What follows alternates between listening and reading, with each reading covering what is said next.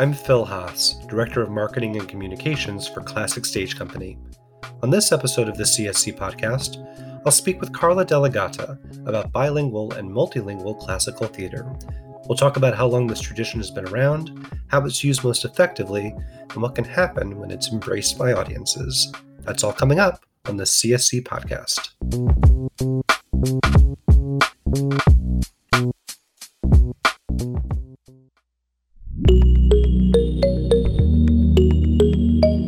CSC has recently launched the Coming Back Stronger campaign to raise funds to secure the long term success and financial health of the company. The Coming Back Stronger campaign is a place for donors of all levels to show their support for CSC's work and mission and will ensure that CSC can reopen after the COVID 19 shutdown stronger than before. Coming Back Stronger means expanding our artistic programming to reflect all voices. It means welcoming all audiences to a safe space means addressing the immediate financial impact of the shutdown and securing the future. The Coming Back Stronger campaign begins with you. Gifts of $50 or above will be recognized on our virtual donor wall. Find out more about the Coming Back Stronger campaign online at classicstage.org slash coming back stronger.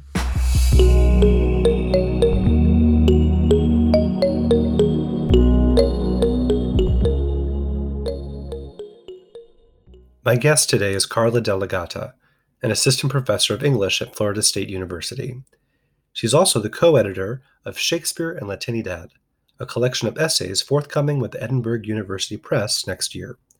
She's also been awarded fellowships from the Woodrow Wilson Foundation, the Folger Shakespeare Library, the New York Public Library, and the American Society for Theater Research.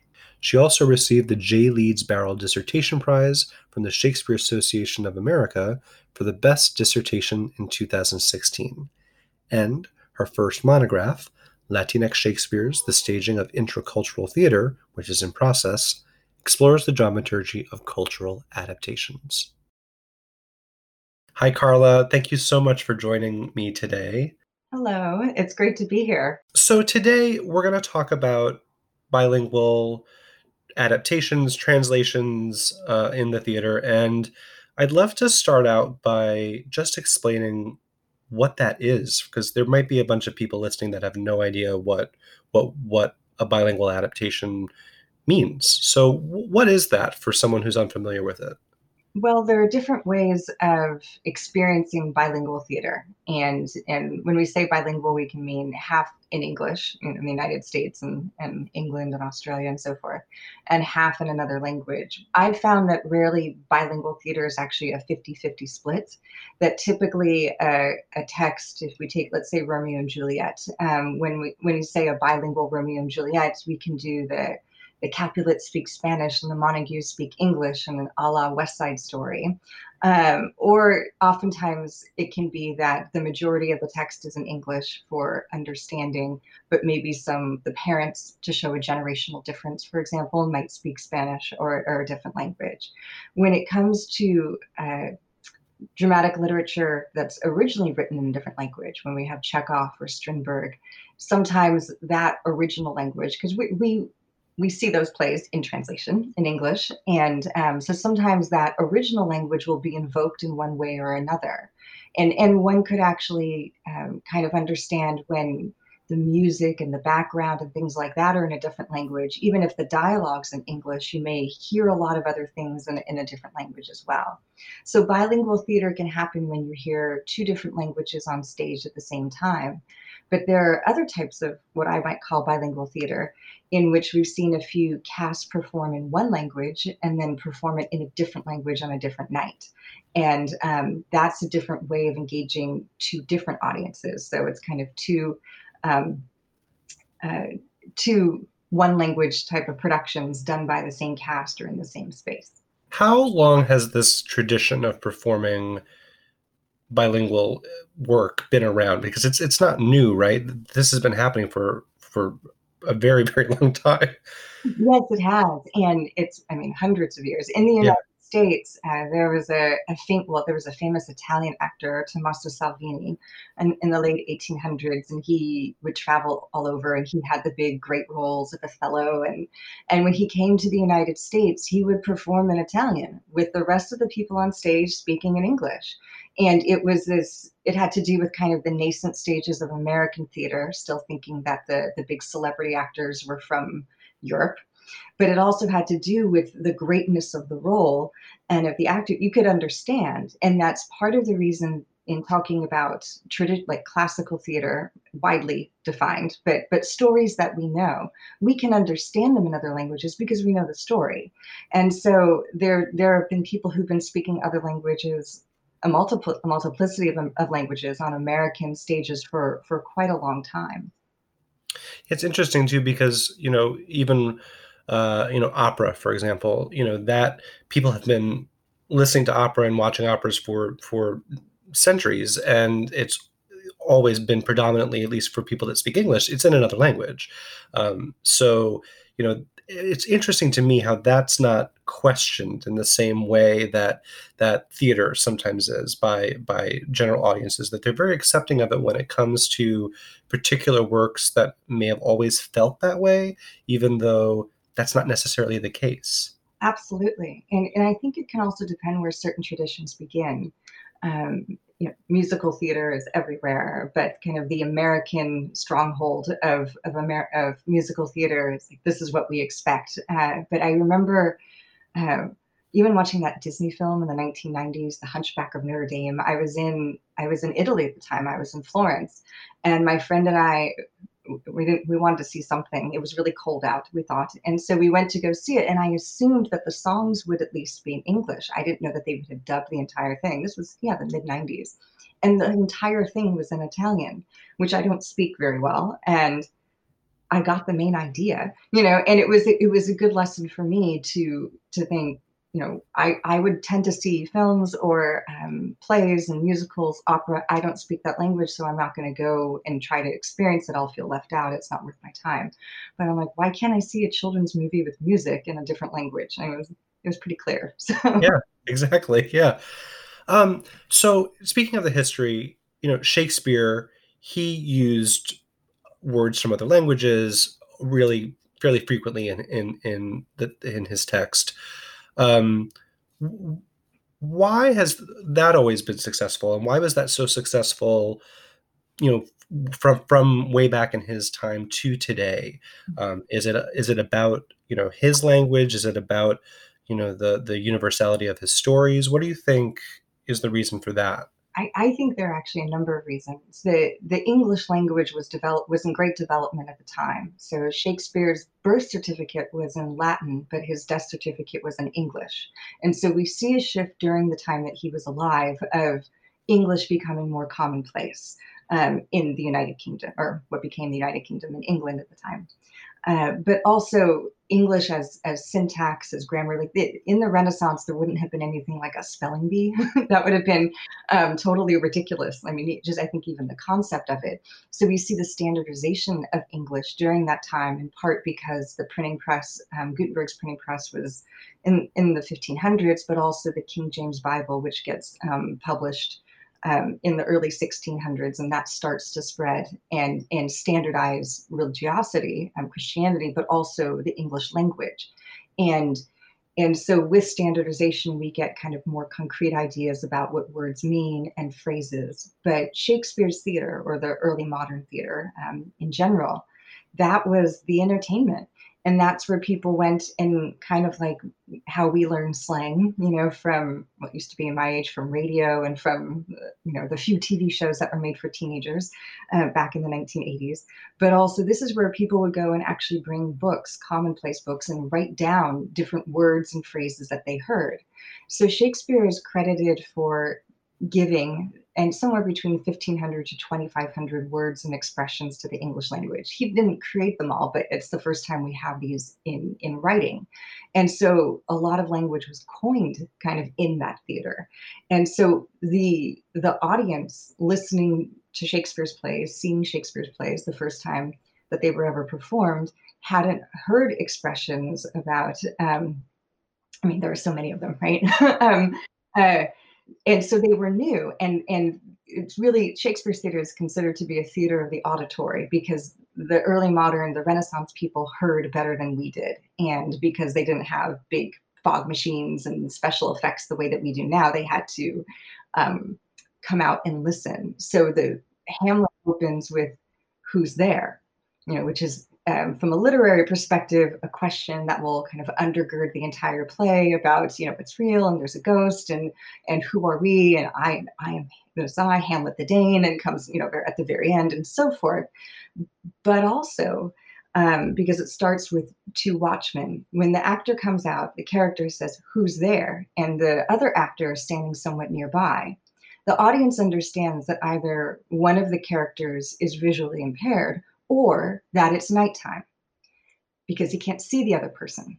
Like, Bernardo, is that you? Um, and so that was that was a cue to the audience to imagine something. So the language was more important because now when we go see Hamlet, there's a fog machine, there's nighttime birds squawking, the, the the the lights are dim, and we don't we don't have to do that work. We don't even understand that that's a stage direction.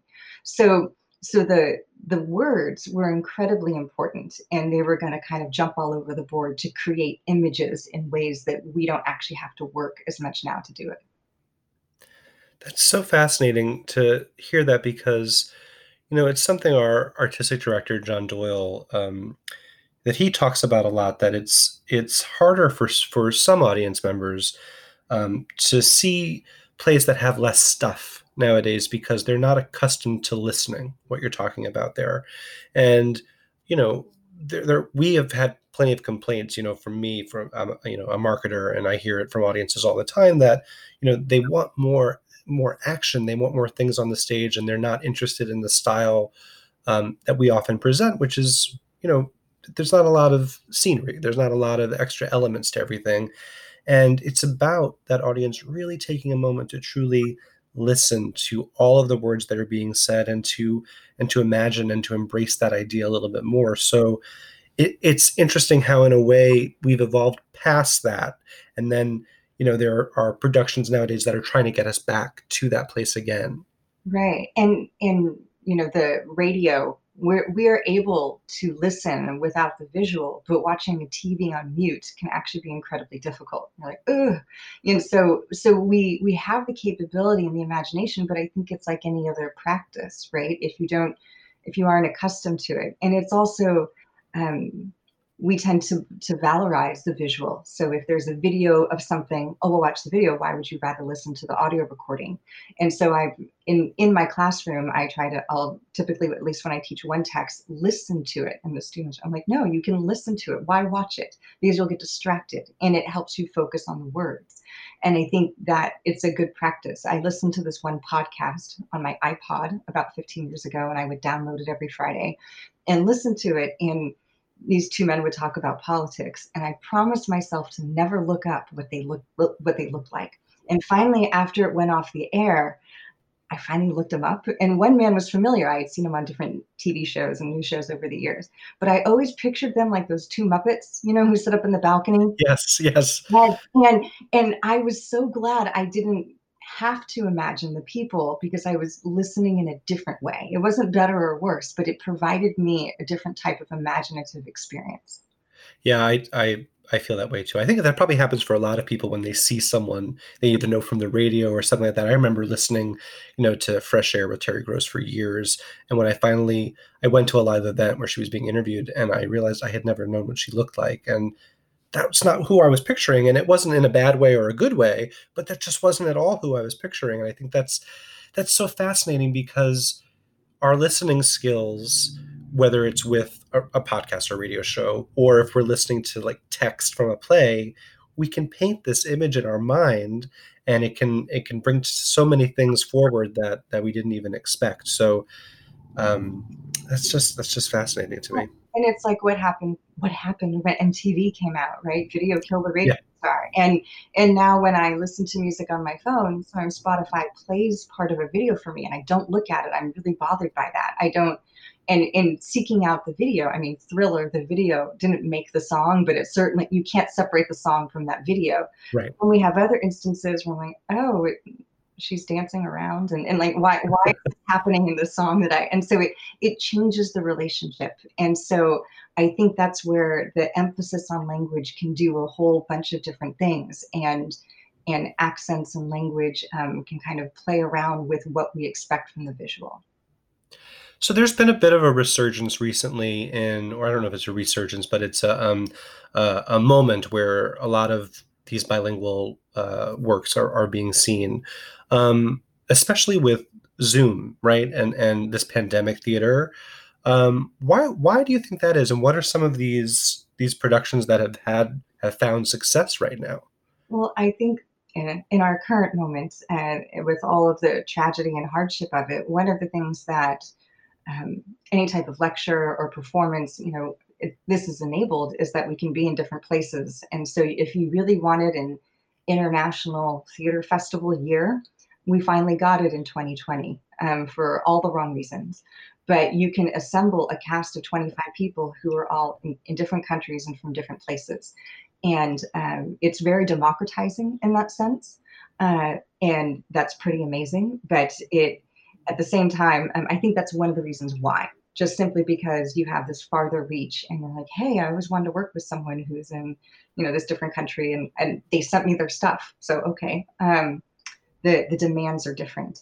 And the other part of it is that there's this idea we want to kind of reach more people, and a lot of times, uh, casting practices or a choice of a play or incorporation of another language is means to outreach, means to gain a larger audience uh, or to reach different, you know, reach a different type of audience. But I also think that there's a playfulness and creativity that when you can't build the big set or have a chandelier swing in, like, how do we dress it up? Like, what are we going to do with it? And one of the things that I found with bilingual or multilingual productions is that it really kind of empowers the director or the actors. They get to be translators too you get to work with it more. And when we're not physically near each other and we don't get to work with the text in all the ways that we typically do in the theater, it's another mechanism to kind of pull. And you're not spending weeks on staging and blocking. so, so yeah you know, and and hopefully your Zoom performances are a little shorter um, than than real life ones. We found that too. So, and I think it's just a different kind of mechanism to play with. And when it comes to canonical texts written before 1925 or something like that, they're free and in the public domain. So, and thanks to the internet, if you're not that, if you don't have a full translation or something, you can probably find someone who may have done a portion of it or or I think there's just a number of different reasons why we're seeing them. Are there some examples of, of ones you've you've seen that you've liked recently, or that you think have been have worked extremely well? Well, uh, just Zoom ones or, or bilingual theater. Yeah. Well, anything. Uh, yeah, Zoom and, and not. Uh, my, my, I'm working on a book. I, I worked on a collected edition with another scholar on um, Shakespeare and Latinidad. I work on Shakespeare and Latinx theater, and this all the different intersections of Latinx culture and Shakespeare. I'm working on a monograph uh, that's on Latinx Shakespeare's, on Latinx themed Shakespeare productions, all of which have some amount of Spanish. Sometimes it's sprinkled in, sometimes it, it's half of it. And so I saw a production at the Oregon Shakespeare Festival in 2011, Measure for Measure, directed by Bill Rauch, who was then the artistic director. And he set it in kind of a border town, 1970s, maybe like Los Angeles area, where some of the main characters, Isabella, her brother um, Claudio, and Angelo, were all played by Latinx actors. Um, and they all spoke Spanish at different times. And uh, and Angelo, who's kind of the bad guy in the show, uh, he was kind of the Latino who had made a lot of himself and gotten into politics and kind of mm. it's very different relationship. But when Isabella talks to her brother in jail, they do, they kind of move into Spanish intimate moments. But there's a character in that play named Juliet who's supposed to marry Claudio, and that's kind of where the, the whole problem comes from. Yeah. When she was portrayed as only Spanish speaking. And so when she has to deal with the court, she needs a translator wherever she goes. And the linguistic isolation made made it easier to understand her isolation from kind of from the entire society. And it worked so well. Mm. And that's kind of what it wasn't the first production that I saw and heard of, but it was one of the ones that I said, this is a way of of actually facilitating understanding.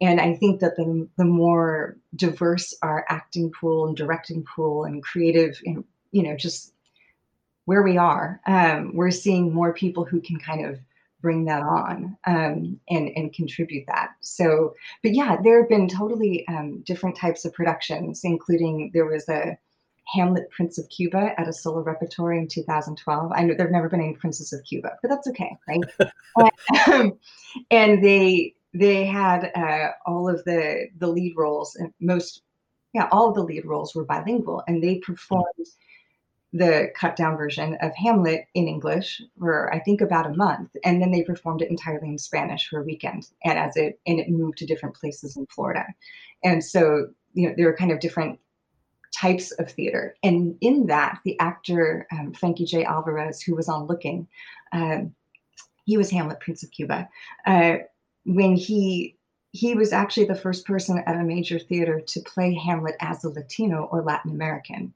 even though well, Martin Sheen, who's half Spanish, played him in Joe Papp's Naked Hamlet many years earlier, and Oscar Isaac has played him later on, and, and a number of other Latinx or, or Spanish actors have done so. But to play the character as Latino, um, kind of, so we start seeing different things in different characterization when the language also brings it to the forefront. You wrote uh, this piece for HowlRound called Staging Bilingual Classical Theater, and in it you have a number of strategies that you mentioned for integrating four languages on stage. Um, can we talk about some of those strategies and and uh, why they exist and and how they work and and all of that? Mm-hmm. Of course. So the, the, one of the first ones i mean i think you have like 10 of them um, and I, we don't need to go into all of them necessarily but one of the ones that right off the bat is i think the first one you say is about humor that it can be used to a humorous effect but then there's also this kind of odd area where if you go too far one way you can isolate people in a way that's really uh, unpleasant. So how how can you use humor effectively with without doing that Right, and it can be a challenge. And I, I take that, that is the first one. And I feel like I saw that more with Spanish Golden Age theater performed in English mm. from spending time with the Royal Shakespeare Company to see like what they were doing, but also when people want to give a, a Mediterranean flair or a Latin flavor, this is where the problem comes in. Performing a text entirely in English and putting in an ole like doesn't really um, it actually does, I think, can, can be more of a detriment, right? Um, and it doesn't bring people into a language or culture. It actually just kind of seems like a, a high five to it or, you know, I'm a tip of the hat. So I think it, it, it depends on the genre and the overall kind of um, affect of your performance. If it's a comedy, it can actually play really well, um, unless unless it's a lower character or comedic character who who speak Spanish in that way. I think that, and I keep on speaking about Spanish because I speak Spanish, um, and, and I'm dealing with a lot of um, Latinx and, and, Spanish language productions, but it can really be any type of, it can be any language. But, um, but I think that uh, there is this, I don't want to say it's a fine line, but it's, it's a series of choices that have to do with casting, that have to do with when is the language invoked. Is it for one scene um, or not? Joe Papp, when he staged his kind of bare bones called Naked Hamlet, um, no one was naked, but um, because it was a stripped down production. Uh, as I mentioned, Martin Sheen, who's who's half Spanish, uh, he he played Hamlet, and when he did his soliloquies, Hamlet became Ramon, the Puerto Rican janitor and in and he spoke in Spanish and he spoke with a Puerto Rican accent. And there's there's a lot of challenges and problems with that. Um, but but what Papp was attempting to do was to show that the language um, was kind of like an inner self. Like this is who he was within which was problematic but uh, but I but it's understandable so actually that production didn't have much Spanish in it and it was meant to be funny and lighten the mood of Hamlet to, to create a character that was more antic than depressed. And so, so even in the reviews, people aren't taking issue with the Spanish language. Um, they just had a problem with this, this, this is supposed to appeal to young people and, and we don't think it's it, it's showing fidelity to the text. So so it I think there are a series of choices that are, and factors which um, there there's a, a, diarist we i think sometimes we call him an essayist named samuel pepys and and he kept this diary uh, going to, of his kind of exploits going to the theater during the Restoration era. And much of what we know about Restoration theater in, in, in England is due to his diary. And and he also he knew a bunch of people. He would go backstage. He would talk about Betterton taking the role, and he also uh, talked about in his own diary his private life. And sometimes when he would refer to having spent the afternoon leisurely in bed with his wife, he would write about it in French. And so, even for his own personal diary, which wasn't meant to be read by people for centuries to come, he's using another language to talk about his sexy time. And and, and um, people do that. They have one language for one thing and one for another. So I think that if it can be incorporated with sincerity, the audience picks up on that. But um, but yes, the questions of the status of the character, how it's being used, and if it just feels like an outlier, right? Um, and but we we also most of us tend to use quote foreign languages even even in our English, maybe even without realizing it. And so if if the theater is meant to resemble which may not be the objective, but it is meant to resemble kind of speech patterns. So that's the reason for incorporating another language we tend to mix in our words sometimes anyway because they're part of our common culture and so forth as well. Like um, Benvolio's first greeting to Romeo in Romeo and Juliet is "Good morrow, cousin." And in a stage reading, bilingual reading at Chicago Shakespeare from 2008, they changed it to Buenos dias, cousin. And Buenos dias is by far easier to understand, even for non Spanish speaking people, than good morrow. And cousin and Benvolio and, and, Romeo are cousins, but primo, but you could use tío, amigo, hombre. There, it could be translated a number of different ways. But Buenos dias makes a lot of sense to people. Good morrow is harder. So it, it's kind of getting over the fear of what is more foreign to today's audience, Elizabethan or Jacobean English or modern day Spanish. Hmm. Yeah, that's interesting because that's also one of the things you talk about a bit is about, um, you know, that that you can create an intimacy with the audience and, and make them truly comfortable by having having this all be a part of the work. It reminded me very much of um, I prior to working at Classic Stage Company, I worked at Primary Stages, which is another off Broadway company in New York. And a couple of years ago, they produced a production by Tanya Saracho called Fade, um, which is a really great play. Um, and um, the opening of the play is largely silent for the first few minutes, and there are a couple little bits of dialogue that are either spoken. Um, I think it's either the character speaking to themselves or there's just a few very short lines, and they're in Spanish. And it was very interesting watching the audience who didn't expect necessarily to see a play entirely in Spanish start to get a little concerned and worried at some points in time that that oh, did I buy a ticket for a play entirely in Spanish? You would watch bristling kind of start start to happen. Um, and one of the ways that I think we tried at the company to embrace that a bit more was the the, the pre-show speech, right? That happens, you know, turn off your your cell phones and all of that. Um, it was delivered by Tanya, the playwright, over a recording. Uh, it was done in English, and then as soon as that was done, it was done entirely in Spanish afterwards, which I thought was a, a really nice way of, of not only welcoming a Spanish speaking audience, but making sure that the entire audience knew that this was going to be an experience that was bilingual. So I think once that happened a little bit more over time, that bristling at the beginning of the play, it decreased because people really were comfortable and and happy with with the fact that they knew what they were getting themselves into. Um, so I think there's something so crucial about the audience being being aware and being kind of along for the ride with it, if that makes sense. Yes, and and also does every word in the play need to be understood by the audience? And my playwright friends will, might say yes but but even the original audience going to see Twelfth Night um, by shakespeare about half the people in the audience wouldn't have understood the latin phrases when they're when they were spoken. And so if i've used i use i watch a lot of um, things on my television um, with the closed captioning because i'm curious to see how it's translated.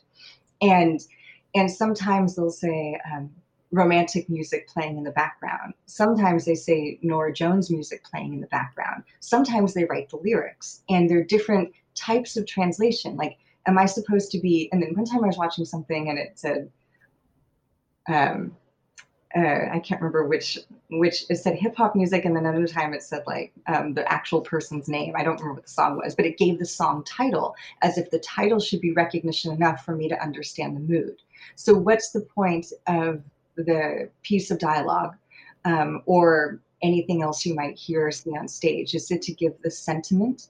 Is it to be recognized as French cabaret music? Am I supposed to know that's Edith Piaf? Am I supposed to know that's C'est l'Amour?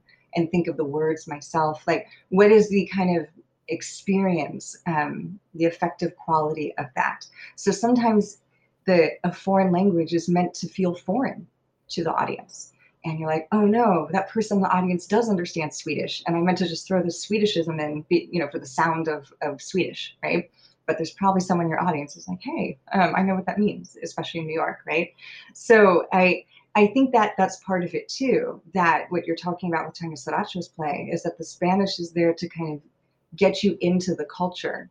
Um, and if people understand what's being said, they're having a different experience. And it goes back to the idea that, that the fact that audiences are plural. We say audience like it's singular, and people get very different experiences from the theater based off of what they go in with linguistically as well as culturally and, and their, their knowledge of plays. How do you think we break the habit of some audience members feeling the need that they need to know every last thing that's happening and see every last thing? And if you know, if they were watching that play and they didn't speak Spanish, they might say, "Well, but I didn't know what was going on, and and I had to know what was going on because it was really important." How do we break that so that people are comfortable either not knowing what lines are or not even necessarily understanding why things are a certain way. You know, I think of a lot of experimental theater that that I've seen and especially when I was younger and first learning about experimental theater where I didn't know half of what was happening on stage. I didn't understand it, but I could still get something out of it and it, it was and as long as I, w- I had to become okay with the fact that I didn't know what was going on, and that's okay. It's all right for me not to know everything all the time. How do we get audiences more comfortable with that? That that's a great question, and and I'm a Shakespearean scholar, and I have a, I still have a lot to learn about Shakespeare's language. If anybody comes into a Shakespeare play, they're like, I understood that 100 percent. Okay, well, they, they probably have a little bit more reading. I mean, it's difficult, right? You know, the language is yeah. complex, and the reason we keep on going back to the same stories and that same type of work is that we get something new out of it every single time, right? We hear a line and like, oh, I didn't catch that before, or it's staged differently and it makes us understand something that we didn't. But I think that the I can make some grand statements about our culture about we want we want to feel that, that we are getting what we're there's there's one right answer and and there's one experience to have and we, we should know what it is. I um I think it also happens in school where we're taught to analyze and every single line is important and we're tested in certain ways. And then to go for entertainment and kind of make that shift can be a difficult thing. But uh, I think there's kind of a lot of um, I, different ideas about what we think entertainment really is. And, and unfortunately, when it comes to canonical literature, um, canonical dramatic literature, it, it tends people tend to be exposed to it. I was exposed to the theater by my parents, and, and, and but a lot of people come to it first in school, and it's considered work, and there's a certain esteem to understanding it. And so when people feel left out, that they feel like they haven't kind of achieved what they were supposed to. But I think another factor too is uh, there was the the bilingual West Side Story revival. Arthur Laurents, who wrote the book, um, directed it in 2009, and it started in DC. And it was 50% the the Sharks sang and spoke in Spanish, and the Jets in English. And they had it like that. Then they tried with the super titles, kind of like an opera. And then when it moved to New York, they started taking out a lot of the Spanish. And by the time it traveled, it was only quote 12% in Spanish. With I think I Feel Pretty and A Boy Like That. Um, uh, and there are many reasons why people said they took the Spanish out. Arthur Laurents, um, who's now deceased, said um, it, we, it was always an experiment. But there was this idea that people paying Broadway ticket prices didn't want to hear things and not understand. I'm like, well, it's West Side Story, Romeo and Juliet, and you can follow along, right? But uh, there were also a scholar named Brian Herrera, who's at Princeton, wrote a wonderful article as well about how those people, those of us who speak Spanish, um, there wasn't much care taken to have the Spanish sound as if it were from the same place. So when we have um, vocal voice coaches in the theater and stuff like that, if you spoke Spanish, it was kind of like the United Nations of the of the Latino community. You're like, well, okay, she's from Argentina, that guy's from Texas, da, da, da. and it was kind of discombobulating, right? You know, like kind of have this experience. But uh, I, you know, I, I think it's a matter of getting used to this idea, as you said, the the bristling of the the audience coming in of like, am I going to be lost? And it's this like I'm sitting in the dark for two hours. I don't want to feel lost. Um, so I, I, don't know if I have one great answer uh, for that, but I think it is about, uh, I think it's about pleasure. Like, do you, is it a pleasurable experience? And and that that's kind of a. I'm not sure everyone goes to the theater for for pleasure. Though one other kind of pillar that you kind of talk about uh, that I'd love to touch on is the idea that um, it can modernize work to, to, to put it in another language and, and to clarify it a bit more. What what do you mean when by that?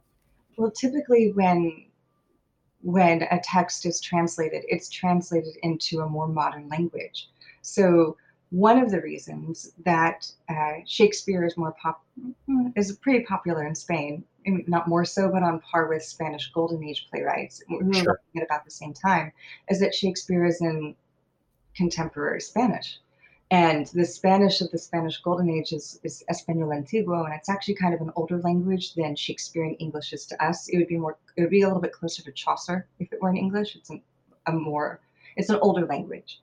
But so when we read uh, Chekhov, for example, in English, it's in contemporary English. When we read the Greek plays, it can, it might be in a heightened type of poetry, but it's in contemporary English. It's actually easier to read something written in antiquity, written in 450 BCE, um, than it is to read Shakespeare because it's been translated for us into a more contemporary language. So when you mix in a different language into Shakespeare, it's probably a more modern language. And that's why Buenos Dias is easier than Good Morrow.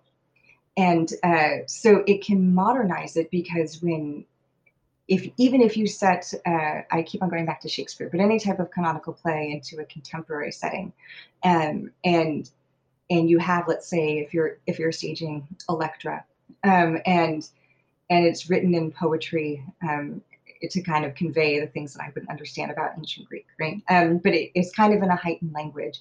If you mix in a few french words they'll probably be in modern day french and it takes us into this kind of um, more theatrical moment where we're not in one time period, we're not in one culture, uh, but it also will, I don't speak French, to non French speakers probably feel a little bit more contemporary.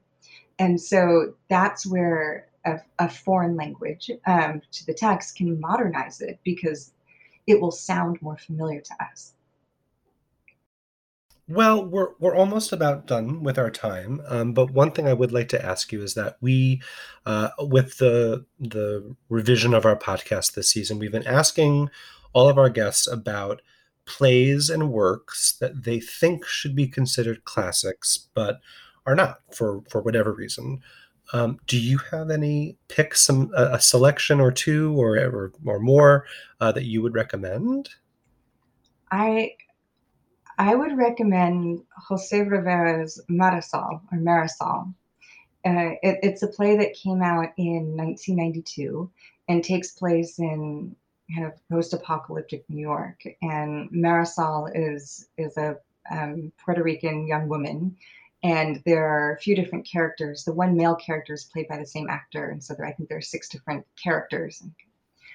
But it it takes on this certain moment in New York uh, written at the same time as Kushner's Angels in America. And Angels has this kind of um, post Brechtian uh, take on all sorts of magical things going on that really obviously focuses on AIDS. And Rivera's play um, focuses on homelessness. And, and they both speak to each other actually quite well and come out at the same time and have these kind of magical elements um, there's there's some theory of the absurd and magical realism in Rivera's play, and I have been waiting patiently for a theater company to stage these two plays in repertory. And, and you could use the same dramaturgy, you could even probably use some of the same sets. And, and it would, and I think it would create a good conversation about the sentiment, especially about New York and the coming of the millennium at that time. But Rivera's play does, it kind of picks up the, the literary genre of magical realism that tends to get applied or used to be applied to anything written by a Latinx author. Rivera's Puerto Rican. Um, and it's it tends to be misused and misapplied um, for anything that's imaginative that happens on stage.